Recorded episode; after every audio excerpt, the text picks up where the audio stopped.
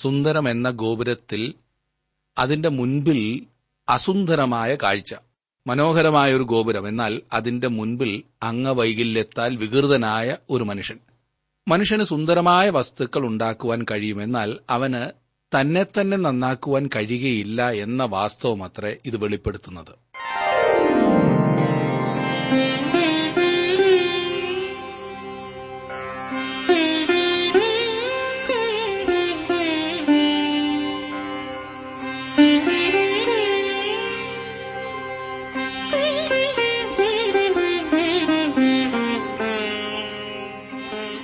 T W ആറിന്റെ വേദപഠന class ആരംഭിക്കുകയാണ്. ജീവസന്ദേശം. ജീവസന്ദേശം വേദപഠന ക്ലാസുകളിലേക്ക് എല്ലാ പ്രിയ ശ്രോതാക്കളെയും സ്നേഹപൂർവം സ്വാഗതം ചെയ്യുന്നു. സഹോദരൻ ജോർജ് ഫിലിപ്പ് പഠിപ്പിക്കുന്ന ഈ വേദപഠന ക്ലാസ്സിലെ ഇന്നത്തെ പാഠഭാഗം അപ്പോസ്തോൽ പ്രവൃത്തികൾ അധ്യായം മൂന്ന്. ഇന്നത്തെ വേദപഠന ക്ലാസ്സിലേക്ക് നമ്മെ തന്നെ ദൈവകരങ്ങളിൽ ഭരമേൽപ്പിക്കാം. പ്രാർത്ഥനയോടെ നമുക്ക് പഠിക്കാം.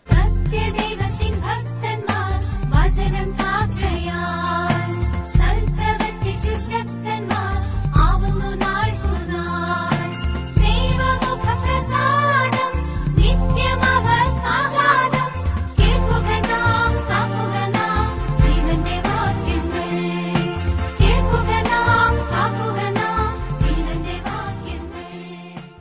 ക്രിസ്തീയ സഭയുടെ ആദ്യത്തെ അതിശയ പ്രവൃത്തി എന്ന് വിശേഷിപ്പിക്കാവുന്ന ഒരു അധ്യായത്തിലേക്കാണ് ഇന്ന് നമ്മുടെ പഠനം നാം കൊണ്ടുപോകുന്നത്. അതെ അപ്പോസ്തല പ്രവൃത്തികളുടെ പുസ്തകം മൂന്നാം അധ്യായം. ഒന്നും രണ്ടും അധ്യായങ്ങൾ പഠിച്ചത് നിങ്ങൾ വീണ്ടും വായിച്ച് മനസ്സിലാക്കുന്നുണ്ട് എന്ന് ഞാൻ വിശ്വസിക്കുന്നു. പത്രോസിന്റെ രണ്ടാമത്തെ പ്രസംഗം ഈ മൂന്നാം അധ്യായത്തിലാണ് നാം കാണുന്നത്. ഒന്നാമത്തെ പ്രസംഗം ഓർക്കുന്നുണ്ടല്ലോ? രണ്ടാം അധ്യായത്തിൽ പെന്തക്കോസ് നാളിൽ പത്രോസ് ചെയ്ത പ്രസംഗം. അപ്പോസ്തലന്മാരിൽ കൂടി പരിശുദ്ധാത്മാവിനാൽ കർത്താവായി യേശുക്രിസ്തുവിന്റെ പ്രവർത്തനം എരുശുലേമിൽ നടക്കുന്നതിനെക്കുറിച്ച് പറഞ്ഞിരിക്കുന്ന ഭാഗമാണ് ഇപ്പോഴും നാം ചിന്തിക്കുന്നത്. പെന്തക്കോസ് ദിവസം സഭയുടെ ജന്മദിനമായിരുന്നു എന്ന് നാം കണ്ടു. അത് ആവർത്തിക്കപ്പെടാൻ കഴിയാത്ത ഒരു ദിവസമാണ്.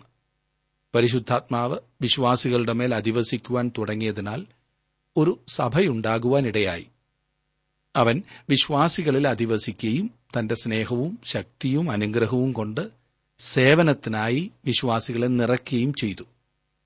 ബേദലഹയും ആവർത്തിക്കുവാൻ കഴിയാത്തതുപോലെ പെന്തക്കോസ് ദിവസവും ആവർത്തിക്കുവാൻ കഴിയുന്നതല്ല.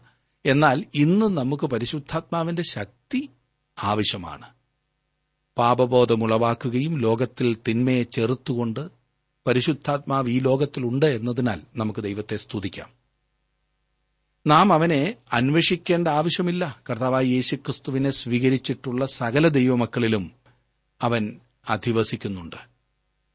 മൂന്നാം അധ്യായത്തിന്റെ ഒന്നു മുതൽ പതിനൊന്ന് വരെയുള്ള വാക്യങ്ങളിൽ മുടന്തനായ മനുഷ്യനെ സൌഖ്യമാക്കുന്നത് നാം വായിക്കുന്നു. പന്ത്രണ്ട് മുതൽ ഇരുപത്തിയാറ് വരെയുള്ള വാക്യങ്ങളിൽ പത്രോസിന്റെ പ്രസംഗം. അതിൻ ഫലമായി അയ്യായിരം പേർ കർത്താവിൽ വിശ്വസിക്കുന്നതായും നാം കാണുന്നു. മൂന്നാം അധ്യായത്തിന്റെ ഒന്നാം വാക്യം ഞാനൊന്ന് വായിക്കാം. ഒരിക്കൽ പത്രോസും യോഹന്നാനും ഒൻപതാം മണി നേരം പ്രാർത്ഥനാ സമയത്ത് ദൈവാലയത്തിലേക്ക് ചെല്ലുമ്പോൾ അമ്മയുടെ ഗർഭം മുതൽ മുടന്തനായ ഒരാളെ ചിലർ കൊണ്ടുവന്നു.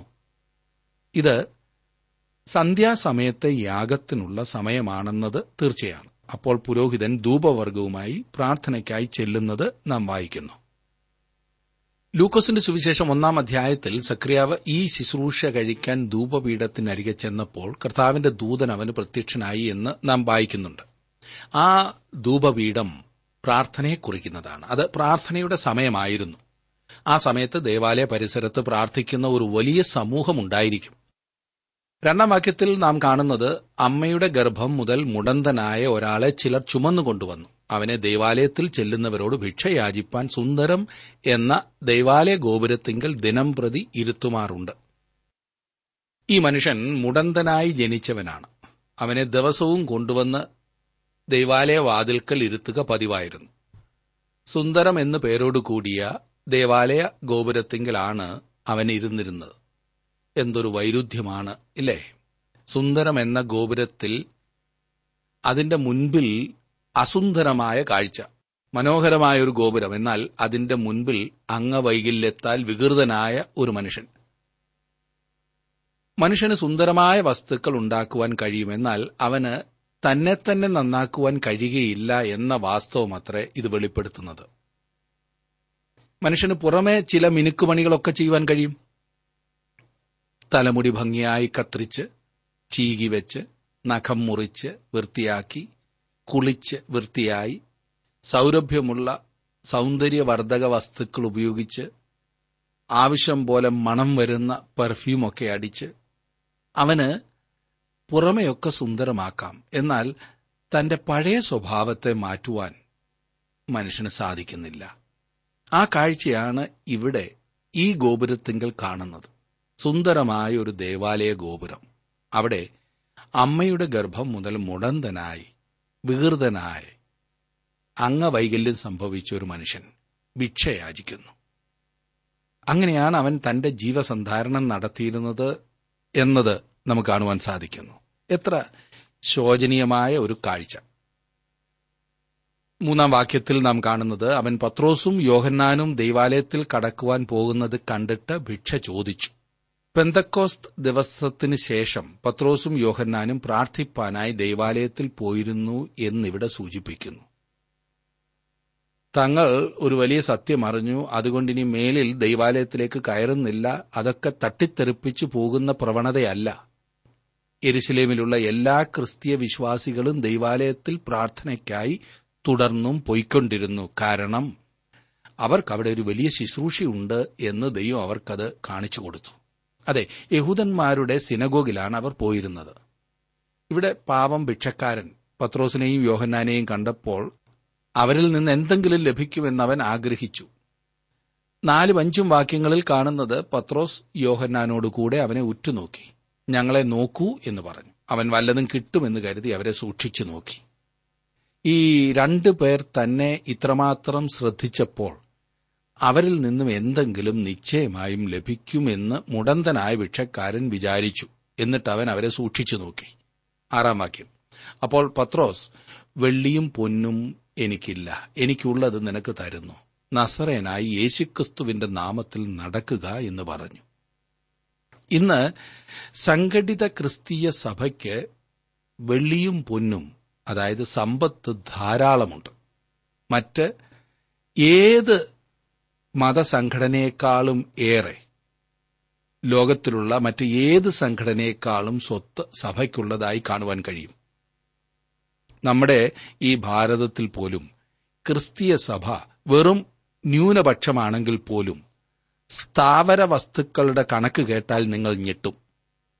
എനിക്ക് ലഭിച്ച വിവരം വെച്ച് ഭാരത സർക്കാർ കഴിഞ്ഞാൽ തൊട്ടടുത്ത് ഏറ്റവും അധികം സ്ഥാവര വസ്തുക്കൾ ഉള്ളത് ക്രിസ്തീയ സഭയ്ക്കാണ്. നിങ്ങളും ഞെട്ടിക്കാണും. എന്നാൽ സഭയ്ക്ക് ഇല്ലാത്തതെന്താണ്? നഷ്ടപ്പെട്ടതെന്താണ്? അതെ മനുഷ്യനെ രൂപാന്തരപ്പെടുത്തുവാൻ ശക്തമായ ദൈവത്തിന്റെ ആ ശക്തി സഭയിൽ നിന്നും പോയി പോയിരിക്കുന്നു. പോയതല്ല കളഞ്ഞതാണ് എന്നതത്രേ സത്യം. പത്രോസ് ചെയ്തത് എന്താണെന്ന് നോക്കൂ ഏഴാം വാക്യത്തിൽ. അവനെ വലങ്കൈക്ക് പിടിച്ചെഴുന്നേൽപ്പിച്ചു. ക്ഷണത്തിൽ അവന്റെ കാലും നരിയാണിയും ഉറച്ച് അവൻ കുതിച്ചെഴുന്നേറ്റ് നടന്നു. വൈദ്യനായ ലൂക്കോസാണ് ഈ പുസ്തകം എഴുതിയത് എന്ന് ഞാൻ വീണ്ടും വീണ്ടും ഓർപ്പിക്കേണ്ടതില്ലല്ലോ. ലൂക്കോസ് ഈ അതിശയപ്രവൃത്തിയെക്കുറിച്ച് രേഖപ്പെടുത്തുമ്പോൾ മറ്റ് ചില പുസ്തകങ്ങളിൽ ലഭിക്കാത്ത വിശദമായ വിവരണങ്ങൾ അവൻ നൽകിയിരിക്കുന്നതായി കാണുവാൻ കഴിയും. എന്താണ് സംഭവിച്ചതെന്ന് ലൂക്കോസ് വ്യക്തമായി പറയുന്നു. ഈ മനുഷ്യന്റെ പാദത്തിലും അസ്ഥിബന്ധത്തിലുമായിരുന്നു ബലഹീനതയുണ്ടായിരുന്നത്. അതുകൊണ്ടാണ് അവൻ മുടന്തനായിരുന്നത് എന്ന് ഡോക്ടർ പറയുന്നു. എട്ടാം വാക്യത്തിൽ അവൻ കുതിച്ചെഴുന്നേറ്റ് നടന്നു. നടന്നും തുള്ളിയും ദൈവത്തെ പുകഴ്ത്തിയും കൊണ്ട് അവരോടുകൂടെ ദൈവാലയത്തിൽ കടന്നു. അവൻ കുതിച്ചെഴുന്നേറ്റു എന്ന് പറഞ്ഞിരിക്കുന്നത് പ്രത്യേകം ശ്രദ്ധിക്കുക. കുതിച്ചെഴുന്നേറ്റു എന്നും തുള്ളി എന്നും ഈ വാക്യത്തിൽ രണ്ട് പ്രാവശ്യം ഉപയോഗിച്ചിട്ടുണ്ട്. ഇത് വളരെ ശ്രദ്ധേയമായ ഒരു അധ്യായമാണ്. ആ സമയത്ത് സഭ നൂറ് ശതമാനം യഹൂദന്മാരെ കൊണ്ടുള്ളതായിരുന്നു. യഹൂദരല്ലാത്ത ആളുകൾ അന്ന് സഭയിൽ ഉണ്ടായിരുന്നില്ല. എരുഷലേമിലെ യഹൂദ വിശ്വാസികളെ കൊണ്ടാണ് സഭ ആരംഭിച്ചത്. പിന്നീട് അത് ഭൂമിയുടെ അറ്റത്തോളം വ്യാപിക്കുന്നതത്രേ. എന്നാൽ ഈ സംഭവം നടന്നത് സഭ യെരുസലേമിൽ മാത്രമായിരുന്ന ആദ്യ കാലയളവിലാണ്. ഇത് മാറ്റത്തിന്റെ കാലമായിരുന്നു. അവർ തങ്ങളുടെ പ്രവർത്തനം എരുശലേമിൽ ആരംഭിക്കണമെന്ന് കർത്താവ് അവരോട് പറഞ്ഞിരുന്നു. ഭൂമിയുടെ അറ്റത്തോളം പോയി പ്രവർത്തിച്ചുകൊണ്ട് അവർ വേല ആരംഭിക്കണമെന്നല്ല കർത്താവ് അവരോട് കൽപ്പിച്ചത്. ഇസ്രായേലിന്റെ രാജ്യം വീണ്ടും വാഗ്ദത്തം ചെയ്തിരിക്കുന്നു. ഇത് അവർക്കുള്ള അവസാനത്തെ അവസരമായിരിക്കും. രാജ്യം തിരിച്ചറിയുവാനുള്ള അടയാളങ്ങൾ എന്തെല്ലാമാണ്? അതിലൊന്ന് മുടന്തൻ ചാടും എന്നുള്ളതാണ്. യശയാപ്രവചനം മുപ്പത്തഞ്ചാം അധ്യായത്തിന്റെ ആറാം വാക്യത്തിൽ നാം വായിക്കുന്നത് അന്ന് മുടന്തൻ മാനിനെ പോലെ ചാടും ഊമന്റെ നാവും ഉല്ലസിച്ച് ഘോഷിക്കും. മരുഭൂമിയിൽ വെള്ളവും നിർജന പ്രദേശത്ത് തോടുകളും പൊട്ടിപ്പുറപ്പെടും അന്ന് ദൈവാലയത്തിലേക്ക് പോയ ഓരോ ഇസ്രായേലിനും ഈ മനുഷ്യൻ കുതിച്ചു ചാടുന്നത് കണ്ട് അത്ഭുത സ്തബ്ധരായിരിക്കും ഇത് ദൈവരാജ്യത്തിന്റെ ആരംഭമായിരിക്കാം എന്ന് അവർ ചിന്തിച്ചില്ലെങ്കിലേ അത്ഭുതമുള്ളൂ. മഷിക ക്രൂശിക്കപ്പെടുകയും മരിച്ചവരിൽ നിന്ന് ഉയർത്തെഴുന്നേറ്റ് സ്വർഗത്തിലേക്ക് ആരോഹണം ചെയ്ത് ദൈവത്തിന്റെ വലത്ത് ഭാഗത്തിരിക്കുകയും ചെയ്യുന്നു. അവർ അവനെ സ്വീകരിക്കുന്ന പക്ഷം അവൻ അവർക്കു വേണ്ടി വീണ്ടും വരുന്നവനാണ്. മൂന്നാം അധ്യായത്തിന്റെ ഒൻപതും പത്തും വാക്യങ്ങളിൽ നാം വരുമ്പോൾ അവൻ നടക്കുന്നതും ദൈവത്തെ പുകഴ്ത്തുന്നതും ജനമൊക്കെയും കണ്ടു. ഇവൻ സുന്ദരമെന്ന ദേവാലയ ഗോപുരത്തിങ്കൽ ഭിക്ഷയാചിച്ചുകൊണ്ടിരുന്നവൻ എന്നറിഞ്ഞ് അവന് സംഭവിച്ചതിനെക്കുറിച്ച് വിസ്മയവും പരിഭ്രമവും നിറഞ്ഞവരായി തീർന്നു അവർ അവനെ കണ്ടു. അവനെ അവർ തിരിച്ചറിഞ്ഞു. ഈ അതിശയത്തിന്റെ മാഹാത്മ്യം അവർക്ക് മനസ്സിലായി. ഇവിടെ ഒൻപതാം വാക്യം ശ്രദ്ധിച്ചോ? അവൻ നടക്കുന്നതും ദൈവത്തെ പുകഴ്ത്തുന്നതും ജനമൊക്കെയും കണ്ടു. അതിന്റെ മുകളിൽ നാം വായിക്കുന്നത് അവൻ കുതിച്ചെഴുന്നേറ്റ് നടന്നും തുള്ളിയും ദൈവത്തെ പുകഴ്ത്തിയും കൊണ്ട് മുൻപോട്ട് പോയി എന്നാണ്. ശ്രദ്ധിക്കണം. അവൻ തുള്ളുന്നതും അവൻ ചാടുന്നതും ഒന്നുമല്ല മറ്റുള്ളവർ കണ്ടത്. മറ്റുള്ളവർ കണ്ടത് അവൻ നടക്കുന്നതാണ്. ഈ കാര്യം നാം പ്രത്യേകം ശ്രദ്ധിക്കണം. നമ്മുടെ ജീവിതത്തിൽ നാം എത്രമാത്രം തുള്ളി എന്നുള്ളതല്ല എത്രമാത്രം ചാടി എന്നുള്ളതല്ല എത്രമാത്രം പ്രസംഗിച്ച് നടന്നു എന്നുള്ളതല്ല മനുഷ്യർ കാണുന്നത് നമ്മുടെ നടപ്പാണ്. നമ്മുടെ പെരുമാറ്റ രീതികൾ നമ്മുടെ ജീവിതം. പതിനൊന്നാം വാക്യം നോക്കിക്കാട്ടെ. അവൻ പത്രോസിനോടും യോഹന്നാനോടും ചേർന്ന് നിൽക്കുമ്പോൾ ജനമെല്ലാം വിസ്മയം പൂണ്ട് ശലോമോന്റേത് എന്നു പേരുള്ള മണ്ഡപത്തിൽ അവരുടെ അടുക്കൽ ഓടിക്കൂടി. ഇത് രാജ്യത്തിന്റെ ആരംഭമാണോ? കഴിഞ്ഞ ഏതാനും ആഴ്ചകളിൽ എരുശലേമിൽ വൻകാര്യങ്ങൾ നടന്നിരിക്കുന്നു. യേശുക്രിസ്തുവിന്റെ ക്രൂശീകരണത്തിന് അവർ സാക്ഷ്യം വഹിച്ചു.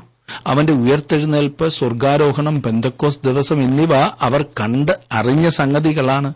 എന്താണ് സംഭവിക്കുന്നത് എന്നവർ അത്ഭുതപ്പെട്ടു. ഇനിയും പത്രോസിന്റെ ആ ഹൃദയസ്പർശിയായ പ്രസംഗം പന്ത്രണ്ട് മുതലുള്ള വാക്യങ്ങളിൽ നമുക്ക് കാണുവാനായിട്ട് സാധിക്കും. പന്ത്രണ്ടാം വാക്യം ഞാൻ ആദ്യം വായിക്കാം. അത് കണ്ടിട്ട് പത്രോസ് ജനങ്ങളോട് പറഞ്ഞത് ഇസ്രായേൽ പുരുഷന്മാരെ ഇതിങ്കിൽ ആശ്ചര്യപ്പെടുന്നത് എന്ത് ഞങ്ങളുടെ സ്വന്തം ശക്തി കൊണ്ടോ ഭക്തി കൊണ്ടോ ഇവനെ നടക്കുമാറാക്കി എന്ന പോലെ ഞങ്ങളെ ഉറ്റുനോക്കുന്നതും എന്ത്? പത്രോസ് ഇസ്രായേൽ ജനത്തോടാണ് സംസാരിക്കുന്നത്. മാറ്റത്തിന്റെ കാലമായിരുന്നു അത്. സഭ മറ്റ് ഭാഗങ്ങളിലേക്ക് വ്യാപിച്ചിരുന്നില്ല. റോമിലോ മറ്റ് ദേശങ്ങളിലോ ആരും തന്നെ ഇതിനെക്കുറിച്ച് കേട്ടിട്ടില്ല. എരുസലമിൽ മാത്രമാണിത് ഇന്നുള്ളത്. നമുക്ക് മനസ്സിലാകത്തക്ക വിധത്തിൽ വേദപുസ്തകം നമ്മോട് സംസാരിക്കുന്നു. തന്റേതായ ശക്തിയിലല്ല ഈ അതിശയപ്രവൃത്തി നടന്നത് എന്ന് പത്രോസ് അവരോട് തറപ്പിച്ചു പറയുന്നു. അവൻ തന്റെ യഹൂദരായ കേൾവിക്കാരുടെ ശ്രദ്ധയെ പഴയ നിയമത്തിലേക്ക് തിരിക്കുകയാണ് ചെയ്യുന്നത്. അവർ ദൈവത്തിങ്കിലേക്ക് തിരിയുമെങ്കിൽ ഈ പ്രവചനങ്ങൾ നിവർത്തിയാകുമെന്ന് അവൻ അവരോട് പറയുവാൻ തുടങ്ങുകയാണ്.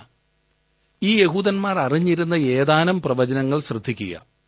സക്രിയ പ്രവചനം പന്ത്രണ്ടാം അധ്യായത്തിന്റെ പത്താം വാക്യത്തിൽ നാം വായിക്കുന്നത് ഞാൻ ദാവീദ് ഗ്രഹത്തിന്മേലും എരുശലേം നിവാസികളുടെ മേലും കൃപയുടെയും യാചനകളുടെയും ആത്മാവിനെ പകരും തങ്ങൾ കുത്തിയിട്ടുള്ളവെങ്കിലേക്ക് അവർ നോക്കും. ഏകജാതനെക്കുറിച്ച് വിലപിക്കുന്നത് പോലെ അവർ അവനെക്കുറിച്ച് വിലപിക്കും. ആദ്യജാതനെക്കുറിച്ച് വ്യസനിക്കുന്നതുപോലെ അവർ അവനെക്കുറിച്ച് വ്യസനിക്കും. അവർ അവങ്കലേക്ക് തിരിയുമെങ്കിൽ ഇത് നിവൃത്തിയാകും. ഇസ്രായേൽ ജാതി ആ സമയത്ത് കർത്താവായ യേശുക്രിസ്തുവിനെ സ്വീകരിക്കാഞ്ഞതിനാൽ ഈ പ്രവചനം നിവർത്തിയായിരുന്നില്ല. അവർ മാനസാന്തരപ്പെട്ടു. അവങ്കിലേക്ക് തിരിഞ്ഞില്ല. പത്രോസ് അവരെ യേശുക്രിസ്തുവിങ്കിലേക്ക് ക്ഷണിക്കുകയത്ര ചെയ്യുന്നത്. അവർ അത് നിരസിക്കുകയും ചെയ്യും. ഈ പ്രവചനം നിവൃത്തിയാകുവാനുള്ള സമയം ഇനിയും വരുവാനിരിക്കുന്നതേ ഉള്ളൂ. എഹസ്കേൽ പ്രവാചകനും രാജ്യത്തെക്കുറിച്ച് പറഞ്ഞിട്ടുണ്ട്. ഞാൻ എന്റെ ആത്മാവിനെ നിങ്ങളുടെ ഉള്ളിലാക്കി നിങ്ങളെ എന്റെ ചട്ടങ്ങളിൽ നടക്കുമാറാക്കും നിങ്ങൾ എന്റെ വിധികളെ പ്രമാണിച്ചനുഷ്ഠിക്കും ഞാൻ നിങ്ങളുടെ പിതാക്കന്മാർക്ക് കൊടുത്ത ദേശത്ത് നിങ്ങൾ പാർക്കും നിങ്ങൾ എനിക്ക് ജനമായും ഞാൻ നിങ്ങൾക്ക് ദൈവമായും ഇരിക്കും യഹസ്കേൽ പ്രവചനം മുപ്പത്തിയാറാം അധ്യായത്തിന്റെ ഇരുപത്തിയേഴും ഇരുപത്തിയെട്ടും വാക്യങ്ങളാണ് ഞാനിപ്പോൾ വായിച്ചത്. ദൈവരാജ്യത്തിന്റെ ആ കാലത്തെ ആരാധനയെക്കുറിച്ച് യശയാപ്രവചനം പന്ത്രണ്ടാം അധ്യായത്തിൽ പറഞ്ഞിരിക്കുന്നത് ഇനിയും ഒന്ന് ശ്രദ്ധിച്ചാട്ട്. അന്നാളിൽ നീ പറയുന്നത് എന്തെന്നാൽ യഹോവേ നീ എന്നോട് കോപിച്ചു. നിന്റെ കോപം മാറി നീ എന്നെ ആശ്വസിപ്പിച്ചിരിക്കയാൽ ഞാൻ നിനക്ക് സ്തോത്രം ചെയ്യുന്നു. ഇതാ ദൈവം എന്റെ രക്ഷ. യഹോവയായ യാഹ് എന്റെ ബലവും എന്റെ ഗീതവുമായിരിക്കൊണ്ടും അവൻ എന്റെ രക്ഷയായി തീർന്നിരിക്കൊണ്ടും ഞാൻ ഭയപ്പെടാതെ ആശ്രയിക്കും. മുടന്തൻ മാനിനെപ്പോലെ ചാടുന്നതിനെക്കുറിച്ച് യശയാപ്രവചനം മുപ്പത്തിയഞ്ചാം അധ്യായത്തിന്റെ പത്താം വാക്യത്തിൽ പറഞ്ഞിട്ടുണ്ട്. അങ്ങനെ യഹോവയാൽ വീണ്ടെടുക്കപ്പെട്ടവർ മടങ്ങി ഉല്ലാസഘോഷത്തോടെ സിയോനിലേക്ക് വരും. നിത്യാനന്ദം അവരുടെ തലമേൽ ഉണ്ടായിരിക്കും. അവർ ആനന്ദവും സന്തോഷവും പ്രാപിക്കും. ദുഃഖവും നെടുവീർപ്പും ഓടിപ്പോകും. ഈ മുടന്തനായ മനുഷ്യൻ ഇസ്രായേൽ ജാതിയെ ചിത്രീകരിക്കുന്നു എന്ന വസ്തുത അവർ അറിഞ്ഞിരിക്കണമായിരുന്നു. അവർ ദൈവത്തിങ്കിലേക്ക് തിരിഞ്ഞെങ്കിൽ മാത്രമേ ഈ വാഗ്ദത്തങ്ങളെല്ലാം നിവർത്തിക്കപ്പെടുകയുള്ളൂ. ഇനിയും പതിമൂന്ന് മുതലുള്ള വാക്യങ്ങൾ ഒന്ന് ശ്രദ്ധിച്ചാട്ടെ. പതിമൂന്ന് മുതൽ പതിനഞ്ച് വരെ ഞാൻ ആദ്യം വായിക്കാം. അബ്രഹാമിന്റെയും ഇസഹാക്കിന്റെയും യാക്കോബിന്റെയും ദൈവമായ നമ്മുടെ പിതാക്കന്മാരുടെ ദൈവം തന്റെ ദാസനായ യേശുവിനെ മഹത്വപ്പെടുത്തി. അവനെ നിങ്ങൾ ഏൽപ്പിച്ചു കൊടുക്കുകയും അവനെ വിട്ടയപ്പാൻ വിധിച്ച പീലാത്തോസിന്റെ മുമ്പിൽ വെച്ച് തള്ളിപ്പറയുകയും ചെയ്തു. പരിശുദ്ധനും നീതിമാനുമായവനെ നിങ്ങൾ തള്ളിപ്പറഞ്ഞു. കുലപാതകനായവനെ വിട്ടുതരണമെന്ന് ചോദിച്ചു. ജീവനായകനെ കൊന്നുകളഞ്ഞു. അവനെ ദൈവം മരിച്ചവരിൽ നിന്നും എഴുന്നേൽപ്പിച്ചു. അതിന് ഞങ്ങൾ സാക്ഷികളാകുന്നു. യേശുക്രിസ്തുവിന്റെ ഉയർത്തെഴുന്നേൽപ്പിനെ സൂചിപ്പിക്കാത്ത ഒരു പ്രസംഗം പോലും പത്രോസ് അപ്പോസ്തോലൻ ചെയ്തിരുന്നില്ല. പൌലോസിന്റെയും കാര്യം അതുതന്നെയാണ് എന്നാൽ നിർഭാഗ്യമെന്ന് പറയട്ടെ ഇന്ന് യേശുക്രിസ്തുവിന്റെ പുനരുദ്ധാനത്തെക്കുറിച്ച് സൂചിപ്പിക്കാത്ത അനേകം പ്രസംഗങ്ങൾ നാം കേൾക്കാറുണ്ടല്ലേ അധികം വില അതിന് കൊടുക്കാത്തതാണ് കാരണം. പതിനാറാം വാക്യത്തിൽ നാം കാണുന്നത് അവന്റെ നാമത്തിലെ വിശ്വാസത്താൽ അവന്റെ നാമം തന്നെ നിങ്ങൾ കാണുകയും അറിയുകയും ചെയ്യുന്ന ഇവൻ ബലം പ്രാപിക്കുവാൻ കാരണമായി തീർന്നു. അവൻ മുഖാന്തരമുള്ള വിശ്വാസം ഇവന് നിങ്ങളെല്ലാവരും കാണുക ഈ ആരോഗ്യം വരുവാൻ ഹേതുവായി തീർന്നു. ഈ മനുഷ്യൻ തുള്ളിച്ചാടുന്നത് നിങ്ങൾക്ക് കാണുവാൻ കഴിയില്ലേ എന്നാണ് വാസ്തവത്തിൽ പത്രോസ് ചോദിക്കുന്നത്. അവർ ദൈവരാജ്യത്തിൽ ചെയ്യാൻ പോകുന്നതും അതുതന്നെയാണ്. മഷിഹ മടങ്ങി വരണമെന്ന് നിങ്ങൾ ആഗ്രഹിക്കുന്നുണ്ടോ എന്നതാണ് പത്രോസിന്റെ നേരിട്ടുള്ള ചോദ്യം. നിങ്ങൾക്കവനെ സ്വീകരിപ്പാൻ താൽപര്യമുണ്ടോ പതിനേഴും പതിനെട്ടും വാക്യങ്ങളിൽ നാം കാണുന്നത് സഹോദരന്മാരെ നിങ്ങളുടെ പ്രമാണികളെപ്പോലെ നിങ്ങളും അറിയായ്മ കൊണ്ട് പ്രവർത്തിച്ചു എന്ന് ഞാൻ അറിയുന്നു. ദൈവമോ തന്റെ ക്രിസ്തു കഷ്ടമനുഭവിക്കുമെന്ന് സകല പ്രവാചകന്മാരും മുഖാന്തരം മുന്നറിയിച്ചത് ഇങ്ങനെ നിവർത്തിച്ചു. അവരുടെ കഴിഞ്ഞകാല പ്രവർത്തനങ്ങൾ അവരെ മാനസാന്തരത്തിലേക്കും വീണ്ടും ജനനത്തിങ്കിലേക്കും നടത്തേണ്ടതാണ്. ഇത് അവർക്കൊരു പുതിയ ദൂതായിരുന്നില്ല. എന്റെ നിമിത്തം ഞാൻ ഞാൻ തന്നെ നിന്റെ അതിക്രമങ്ങളെ മായ്ച്ചു കളയുന്നു. നിന്റെ പാപങ്ങളെ ഞാൻ ഓർക്കുകയുമില്ല എന്ന് യശയാപ്രവചനം നാൽപ്പത്തിമൂന്നാം അധ്യായത്തിന്റെ ഇരുപത്തിയഞ്ചാം വാക്യത്തിൽ പ്രവാചകനിലൂടെ ദൈവം അരുളി ചെയ്തു പത്രോസിന്റെ ദൂത് ഇനി ഒന്ന് ശ്രദ്ധിച്ചാട്ട് പത്തൊൻപതും ഇരുപതും വാക്യങ്ങളിൽ ആകയാൽ നിങ്ങളുടെ പാപങ്ങൾ മാഞ്ഞു കിട്ടേണ്ടതിന് മാനസാന്തരപ്പെട്ട് തിരിഞ്ഞുകൊള്ളുവിൻ. എന്നാൽ കർത്താവിന്റെ സന്മുഖത്ത് നിന്ന് ആശ്വാസകാലങ്ങൾ വരികയും നിങ്ങൾക്ക് മുൻ നിയമിക്കപ്പെട്ട ക്രിസ്തുവായ യേശുവിനെ അവൻ അയക്കുകയും ചെയ്യും. അവർ യേശുവിനെ സ്വീകരിച്ചെങ്കിൽ അവൻ ഭൂമിയിലേക്ക് മടങ്ങി വരുമായിരുന്നോ? അതെ അവൻ മടങ്ങി വരുമായിരുന്നു എന്നാണ് പത്രോസ് പറയുന്നത്. എന്നാൽ പിന്നെ അതിനുശേഷമുള്ള ദൈവത്തിന്റെ പരിപാടി എന്തായിരിക്കും? ദൈവമല്ലാതെ ആർക്കും അതിനെപ്പറ്റി അറിയില്ല സുഹൃത്തെ. അതാണ് വാസ്തവം. ഉത്തരം ലഭിക്കാത്ത അനേകം ചോദ്യങ്ങൾ നമുക്ക് ചുറ്റും ഉണ്ട്. അതൊക്കെ ചോദിക്കുവാൻ കഴിഞ്ഞെന്ന് വരും. ഇസ്രായേൽ ജാതി യേശുക്രിസ്തുവിനെ സ്വീകരിച്ചില്ല എന്ന് മാത്രമേ എനിക്കറിയുള്ളൂ. ഇരുപത് ഇരുപത്തിയൊന്നും വാക്യങ്ങളിൽ നാം കാണുന്നത് നിങ്ങൾക്ക് മുൻ നിയമിക്കപ്പെട്ട ക്രിസ്തുവായി യേശുവിനെ അവൻ അയക്കുകയും ചെയ്യും. ദൈവം ലോകാരംഭം മുതൽ തന്റെ വിശുദ്ധ പ്രവാചകന്മാർ മുഖാന്തരം അരളി ചെയ്തതൊക്കെയും യഥാസ്ഥാനത്താകുന്ന കാലം വരുവോളം സ്വർഗം അവനെ കൈക്കൊള്ളേണ്ടതാകുന്നു. അവസാനം സകലവും സകലരും രക്ഷിക്കപ്പെടും എന്നുള്ള ചിലരുടെ വാദത്തിന് ആധാരമായി ഈ വാക്യം അവർ ഉപയോഗിക്കാറുണ്ട്. ഒക്കെയും യഥാസ്ഥാനത്താകുന്നു എന്ന് പറഞ്ഞിരിക്കുന്നതാണ് അവർ അതിനായി ഉപയോഗിക്കുന്ന വാദം. യഥാസ്ഥാനപ്പെടേണ്ട സകലവും എന്ന് പറഞ്ഞിരിക്കുന്നത് വാസ്തവത്തിൽ എന്തിനെക്കുറിച്ചാണ്? ഫിലിപ്പ് ലേഖനം മൂന്നാം അധ്യായം എട്ടാം വാക്യത്തിൽ ഞാൻ എല്ലാം ഛേദമെന്നെണ്ണുന്നു എന്ന് പൗലോസ് അപ്പോസ്തലൻ പറയുമ്പോൾ ദൈവത്തിന്റെ പ്രപഞ്ചത്തിലുള്ള സകല കാര്യങ്ങളുമെന്നാണോ അർത്ഥമാക്കുന്നത്? ഒരിക്കലുമല്ല. ഇവിടെയും ഒക്കെയും എന്ന് പറഞ്ഞിരിക്കുന്നത് അതിനു മുൻപേ പറഞ്ഞിരിക്കുന്നതിനോടുള്ള ബന്ധത്തിൽ മാത്രമാണ്. ദൈവം ലോകാരംഭം മുതൽ തന്റെ വിശുദ്ധ പ്രവാചകന്മാർ മുഖാന്തരം അരളി ചെയ്തതൊക്കെയും പ്രവാചകന്മാർ ഇസ്രായേലിന്റെ യഥാസ്ഥാനത്തെക്കുറിച്ച് പറഞ്ഞിട്ടുണ്ട് അതൊക്കെയും. പാപത്തിൽ മരിച്ച ഒരാളുടെ മാനസാന്തരത്തെയും യഥാസ്ഥാനത്തെയും കുറിച്ച് പ്രവാചകന്മാർ ഒരിടത്തും പറഞ്ഞിട്ടില്ല എന്നോർക്കണം. ഇരുപത്തിരണ്ട് ഇരുപത്തിമൂന്നും വാക്യങ്ങളിൽ നാം കാണുന്നത് ദൈവമായ കർത്താവ് നിങ്ങളുടെ സഹോദരന്മാരിൽ നിന്ന് എന്നെപ്പോലെ ഒരു പ്രവാചകനെ നിങ്ങൾക്ക് എഴുന്നേൽപ്പിച്ചു തരും. അവൻ നിങ്ങളോട് സംസാരിക്കുന്ന സകലത്തിലും നിങ്ങൾ അവന്റെ വാക്ക് കേൾക്കണം. ആ പ്രവാചകന്റെ വാക്ക് കേൾക്കാത്ത ഏവനും ജനത്തിന്റെ ഇടയിൽ നിന്ന് ഛേദിക്കപ്പെടുമെന്ന് മോശ പറഞ്ഞുവല്ലോ. ഇസ്രായേൽ ജനം ഭയങ്കരമായ ന്യായവിധിയുടെ വക്കിലായിരുന്നു. എ ഡി എഴുപതിൽ റോമൻ ജനറലായിരുന്ന തീത്തോസ് തന്റെ സൈന്യവുമായി വന്ന് എരുശലേം പട്ടണം മുഴുവൻ നശിപ്പിച്ചു കളഞ്ഞു. പത്ത് ലക്ഷത്തിലധികം ആളുകൾ കൊല്ലപ്പെടുകയും ബാക്കിയുള്ളവർ റോമാ സാമ്രാജ്യത്തിലുടനീളം അടിമകളായി വിൽക്കപ്പെടുകയും ചെയ്തു എന്നാണ് കണക്കാക്കിയിട്ടുള്ളത്. എന്ത് ഭയങ്കര ന്യായവിധി. ഈ ജനത്തിന്റെ മേൽ ന്യായവിധി വന്നു. ഇരുപത്തിനാല് മുതലുള്ള വാക്യങ്ങളിൽ നാം കാണുന്നു അത്രയുമല്ല ശമുവേൽ ആദിയായി സംസാരിച്ച പ്രവാചകന്മാർ ഒക്കെയും ഈ കാലത്തെക്കുറിച്ച് പ്രസ്താവിച്ചു. ഭൂമിയിലെ സകല വംശങ്ങളും നിന്റെ സന്തതിയാൽ അനുഗ്രഹിക്കപ്പെടുമെന്ന് ദൈവം അബ്രഹാമിനോട് അരുളി നിങ്ങളുടെ പിതാക്കന്മാരോട് ചെയ്ത നിയമത്തിന്റെയും പ്രവാചകന്മാരുടെയും മക്കൾ നിങ്ങൾ തന്നെ. നിങ്ങൾക്കാദ്യമേ ദൈവം തന്റെ ദാസനായ യേശുവിനെ എഴുന്നേൽപ്പിച്ചു. ഓരോരുത്തരെ അവനവന്റെ അകൃത്യങ്ങളിൽ നിന്ന് തിരിക്കുന്നതിനാൽ നിങ്ങളെ അനുഗ്രഹിക്കേണ്ടതിന് അവൻ അയച്ചിരിക്കുന്നു. ഈ പറയുന്നത് ഒരു മാറ്റത്തിന്റെ കാലയളവാണെന്ന് ഞാൻ വീണ്ടും സൂചിപ്പിക്കട്ടെ. മഷിഹായെ സ്വീകരിപ്പാൻ അവർക്ക് അവസാനം അവസരം നൽകപ്പെട്ടിരിക്കുകയാണ്. മഷിഹായെ സ്വീകരിപ്പാനുള്ള അവരുടെ അവസരം അവർ നഷ്ടപ്പെടുത്തി കളഞ്ഞതിനാൽ പിൽക്കാലത്ത് ജാതികളുടെ അപ്പസ്തോലനായ പൗലോസ് വരുന്നു. അവർ ദൈവത്തിങ്കിലേക്ക് തിരിഞ്ഞിരുന്നുവെങ്കിൽ എന്താണ് സംഭവിക്കുമായിരുന്നത്? ഇത് വെറും ഭാവന മാത്രമാണ്. അവർ അവങ്കിലേക്ക് തിരിഞ്ഞില്ലല്ലോ. മനുഷ്യർ എന്ത് ചെയ്താലും ദൈവം അതിൽ അത്ഭുതപ്പെടുകയില്ല. കാരണം അപ്പോഴും അവിടുത്തെ പദ്ധതി അനുസരിച്ചാണ് കാര്യങ്ങൾ നടക്കുന്നത്. ഓ ഞാൻ ഇങ്ങനെ ചെയ്യുമായിരുന്നു എന്ന് ഞാൻ ഒരിക്കലും ചിന്തിച്ചിരുന്നില്ല എന്ന് ദൈവം ഒരിക്കലും പറയില്ല. ഷോ ഇവരൊക്കെ അനുസരിച്ചില്ല. അതുകൊണ്ട് ഞാൻ ഇതുവരെ പരിപാടിയിട്ട് വന്നതൊക്കെ ഇനിയും മുടക്കേണ്ടി വരുമല്ലോ എന്ന് ദൈവം ഒരിക്കലും പറയില്ല.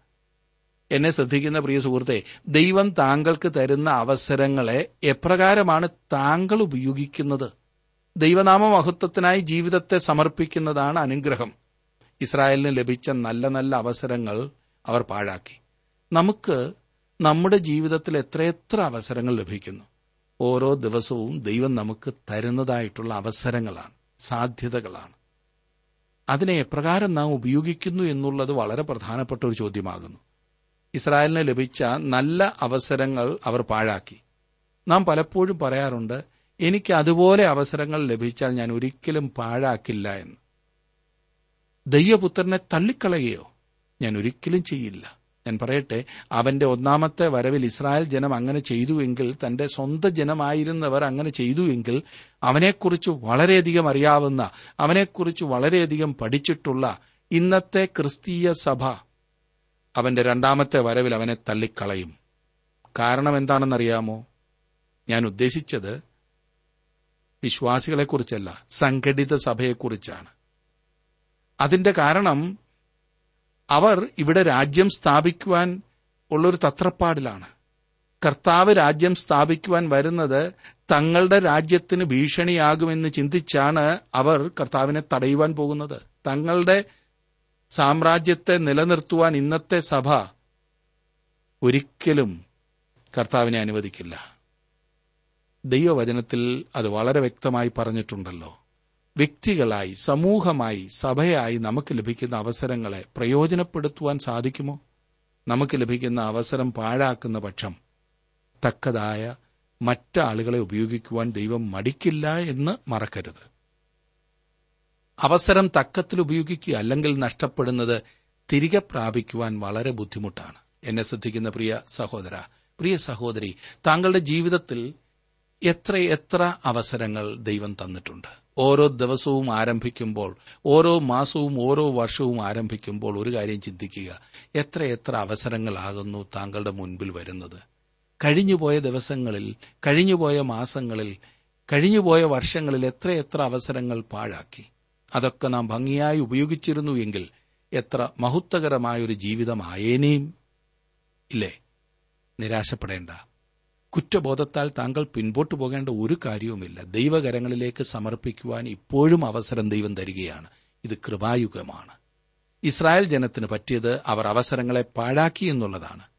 അത് സംഭവിക്കാതിരിക്കേണ്ടതിന് ദൈവവചനം നമുക്ക് ഈ മുന്നറിയിപ്പ് നൽകുന്നു ഗൌരവത്തോടെ എടുത്താൽ അത് നമുക്ക് ഭാഗ്യമാകും. പ്രാർത്ഥിക്കാം. കർത്താവെ അവിടുന്ന് നൽകിത്തരുന്ന നല്ല നല്ല അവസരങ്ങൾക്കായി സ്തോത്രം. അവിടുത്തെ വചനത്തിലൂടെ അവസരങ്ങളെ ഞങ്ങൾക്ക് മനസ്സിലാക്കി തരുന്നതിനായി സ്തോത്രം. ഇന്ന് പഠിച്ച വചനത്തിനനുസരിച്ച് ഞങ്ങളുടെ ജീവിതത്തെ ക്രമീകരിപ്പാൻ അവിടുന്ന് ഞങ്ങളെ സഹായിക്കണമേ. യേശുക്രിസ്തുവിന്റെ നാമത്തിൽ തന്നെ. ആമേൻ.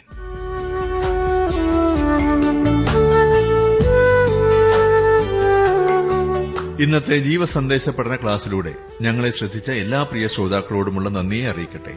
ദൈവവചനം കൃത്യമായി ക്രമമായി പഠിക്കുവാൻ ലഭിച്ചിരിക്കുന്ന ഈ അസുലഭ അവസരം പ്രയോജനപ്പെടുത്തുകയും സ്നേഹിതരെ അതിനായി ഉത്സാഹിപ്പിക്കുകയും ചെയ്യുക. അഭിപ്രായങ്ങളും നിർദ്ദേശങ്ങളും പ്രാർത്ഥനാ വിഷയങ്ങളും ഞങ്ങളെ അറിയിക്കുക. ഈ പുസ്തകത്തിന്റെ വിഷയവിഭജനം audio C D S D card എന്നിവ ആവശ്യമെങ്കിൽ ഞങ്ങളുമായി ബന്ധപ്പെടുക. ഞങ്ങളുടെ വിലാസം ജീവസന്ദേശം പോസ്റ്റ് ബോക്സ് നമ്പർ മൂന്ന് തിരുവല്ല അഞ്ച് Keralam.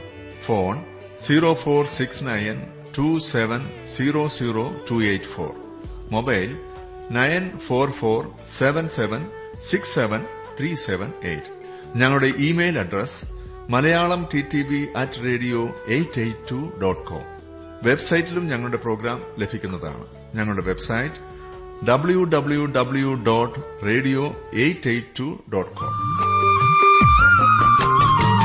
पर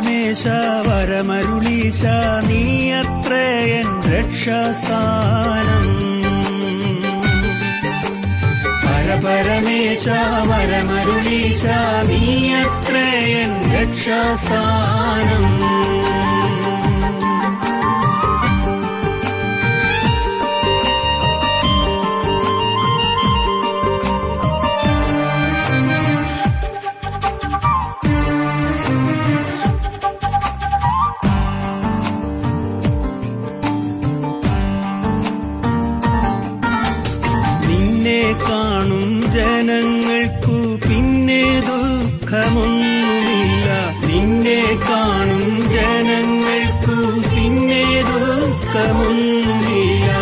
പരപരമേശ വരമരുളീശ നീ അത്രയൻ രക്ഷസ്ഥാനം പരപരമേശ വരമരുളീശ നീ അത്രയൻ രക്ഷാസ്ഥാനം